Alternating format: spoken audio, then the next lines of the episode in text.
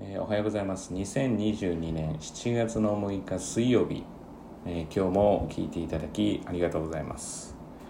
えー梅雨がですね明けたということですが、えーまだまだですねこう雨っぽい日が続くという、まあ、梅雨明け宣言というのは、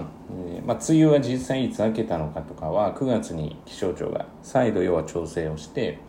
まあ、今こう発表されている時とは前後することもあるというのと梅雨明けっていうのは今から、えー気温が上がりますよとだからまあ熱中症等気をつけましょうねっていうことのサインらしいので、まあ、そういうことから言うと、えー先週のですね梅雨明け宣言は、まあ、あの先週の、えー末とかですね非常に暑かったですから正しいということみたいですね。さあまああの全く、えー今のはですね今日の話題には関係ありませんが、えー今日の話題というのは、えーまずですね実はこう地学堂ででですわねあ、え紙紙も送ってますね。地学堂でではね地学堂ではですねえこの月曜日から、えちょっと新しい試みとして小学校6年生から中学校3年生までなんですが、え一部の授業をオンライン授業参観ということで実際のオンラインであの見ていただくシステムを要は、えやっています。当然見られる方はあの塾生のしかも取られてる方限定にはしているんですけれども。でまあおそらく見ていただいてるのかなというのはあるんですが当然あの私のところでは実は誰が見られてるかとか全く分かりませんので全く分からないというかその持ってる人しか見れませんから、まあ、そういうことから言うと新しい試みね、まあ、実際の授業風景どうかっていう、まあ、多少ちょっと違いはあれど、まあ、実際にあの本当のこう学校での授業参加みたいに後ろに来られているわけではないのであの実際子どもたちの様子はあまり変わらない。むしろ私がちょっといつもより真面目かなというまあいつも真面目なんですけれどもそんな感じかなというふうには思っています、えーまたですね来週まで続きますので。もし塾生の方で聞かれていたらぜひぜひあのいつ見ていつ、えー、と要は途中で退出されても OK ですし途中退出とか見られなくてもいいですし、えー途中から見ていただくことも可能ですと。一応全授業をお見せしてる。だから確認テストから始まってとか、まあ、最初の部分は見られなくてもいいのかなとかいうふうに思っています。何か、えーちなみにこれ私たちに得があるのかって言ったら別に何もなくてまあ普段の様子を見ていただくということですね。で実際実は意図としては最初はあの子供たちには内緒で内緒の姿を見ていただこうかなと思ったんですけれども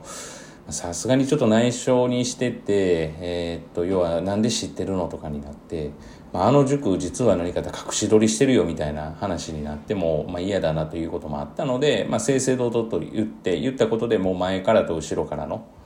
要は映像を両方送り、えーお送りすることができるという形になりましたので、まあ、もしですねあの見られていない方がいらっしゃったらあの予定配りましたので、まあ、ぜひぜひご覧いただければと思います。ちょっと前置きが長くなりましたが、今日はですね、意外にも、ね、人はですね、別にそうしたいと思っていないことを、えー周りの人が強制したりとか、雰囲気でそれは悪いことなんだよと思わせたりすることがあるっていうことについて話をしたいと思います。まあ一番の例としては、例えばその、えー友達が多い少ないとか、ちょっと最近こう思うことがあって、例えば友達が少ないとかっていうふうな表現すると、なんかマイナス悪いことのように捉えられるんですけれども、本人が少なくていいと思ってるんだったら、別にそこに対して何を言う必要もなければ、かつマイナスのイメージを与える必要もないわけですね。大人だったら自分で判断ができるんですけど、思春期を迎える子供たちにとっては、それがマイナスなんだよっていうイメージを、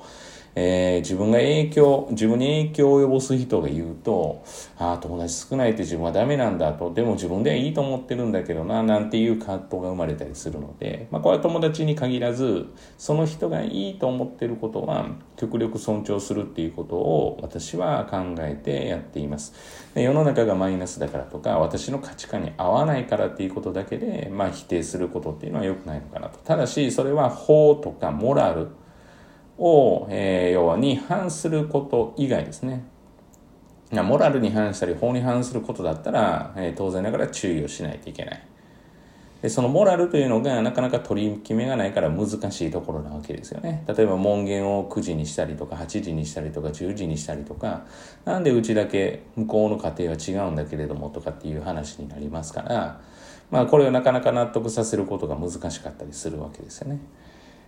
ここはまあそうですねいい解決方法って難しくて、まあ、影響力のある人とか、まあ、本当に納得させられるようは事象を伝えられるかっていうことですよね。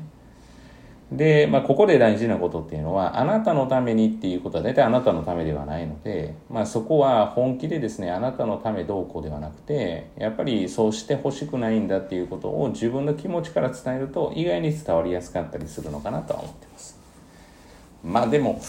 ね、世の中なかなかその私も結構大人になってからでもアドバイスいただく機会があってやっぱりアドバイスを柔軟に聞けるっていうことが大事なんだよと、まあ、よく言われはするんですけれどもでもそのアドバイスが必ずしも自分と合っているわけではないですからまあそれを流したらいいわけでその流す術っていうのがちょっと私の場合大人になってからあの環境的に苦手というか、まあ、そのそのまま鵜呑みにする環境にいたっていうのもあるので、まあ、癖づいてやっぱりまずやっぱ入れてしまうっていうのがあるんですけど、まあ、人のアドバイスなんか、まあ、言ってみたら自分が生きていく人生においては自分の責任で自分が楽しんでやっていくわけですから必要がなければ切ったらいいわけの話なので聞かなかったらいいだけね。だからまあそれ聞いてしまうということだったら、まあ、シャットダウンするしかないっていう。ことなのかなっていうふうに思ってます。だから自分からシャットダウンすると聞く必要ありませんから、聞き流せる人だったらもうありがとうございますって言って全くその通りにしなかったらいいっていうだけのことだと思う。まあ私はちょっとそっちが難しいっていうか、ことなので、どちらかというと聞かないようにする方なのかなっていうふうには思ってます。別に聞かないからどうこうとか、まあなんかそれでマイナスに言われたりすることもありますけれども、まあ生きていけてますし、自分の人生ですし、まあ自分が楽しめることが大事じゃないかなっていうふうには思ったりしてますね。はい、だからまあそれを超えて言ってくる人って大人はなかなかいません。大人になったらなかなかいませんから。まあ、逆にそれを超えて子供に対して言うっていう大人は結構いますけれども、まあ私もそのうちの昔だった一人だったんですけど、もう最近はもう見守ることがいいなというふうに思っています。ですから必ずしも、えー、その人がそれをやりたいと思っていない可能性があると思って私も接していきたいなというふうに思っています。本日は以上です。えー、本日も聴いていただきありがとうございました。えー、皆様にとってですね、いい一日となることを願いまして、また次回お会いしましょう。では。